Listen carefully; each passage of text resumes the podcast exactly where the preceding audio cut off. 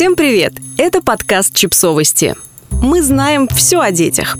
Рубрика «Личные истории». Не ругают, не кричат, не наказывают. Не существуют. Скажите честно, вы верите в то, что можно никогда не ругать ребенка, не повышать на него голос, не наказывать? Вопрос к тем, у кого дети уже есть. Если верить интернету и ученым, то да, можно.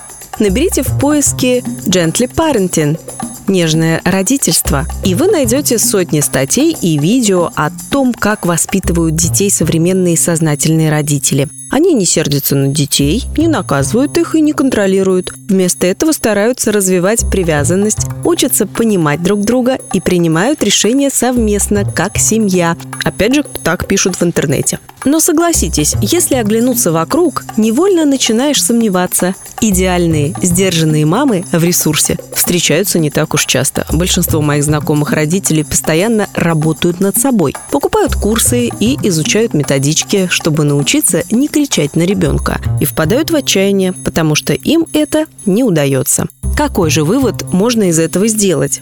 Люди из интернета не настоящие. Статьи «Вранье» я так не думаю. Еще несколько десятков лет назад родители в принципе не задумывались о том, правильно ли это – кричать на ребенка. Более того, большинство родителей со спокойной совестью применяли физические наказания. Бить и унижать ребенка считалось обычной частью воспитания. Этими методами не гнушались в школах и детских садах. Причины понятны. У родителей тех времен было меньше информации, меньше времени на рефлексию, да и общество было другим. И это нас, современных родителей, так воспитывали. Не мудрено, что нам трудно одним махом изменить установки и растить своих детей совершенно по-другому. Но шаг за шагом все меняется. Сейчас мы понимаем, что бить детей недопустимо. Это плохо, стыдно. Редко кто открыто признает, что убьет ребенка можно быть уверенным, что в школе сын или дочь не получит оплеуху от учителя. И постепенно этого становится меньше за закрытыми дверями домов. И пусть сейчас кажется странным и невозможным всегда быть нежным родителем, находить способы рассмешить или отвлечь малыша вместо того, чтобы ругать и наказывать его. Но раз такие люди существуют, значит и мы сможем. Надо только поверить в себя и по-настоящему этого захотеть. И кто знает, если насилие и контроль в семьях станут редкостью, может постепенно они совсем исчезнут,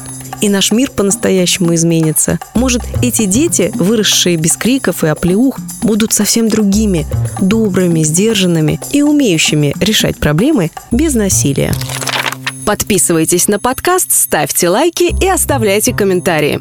Ссылки на источники в описании к подкасту. До встречи!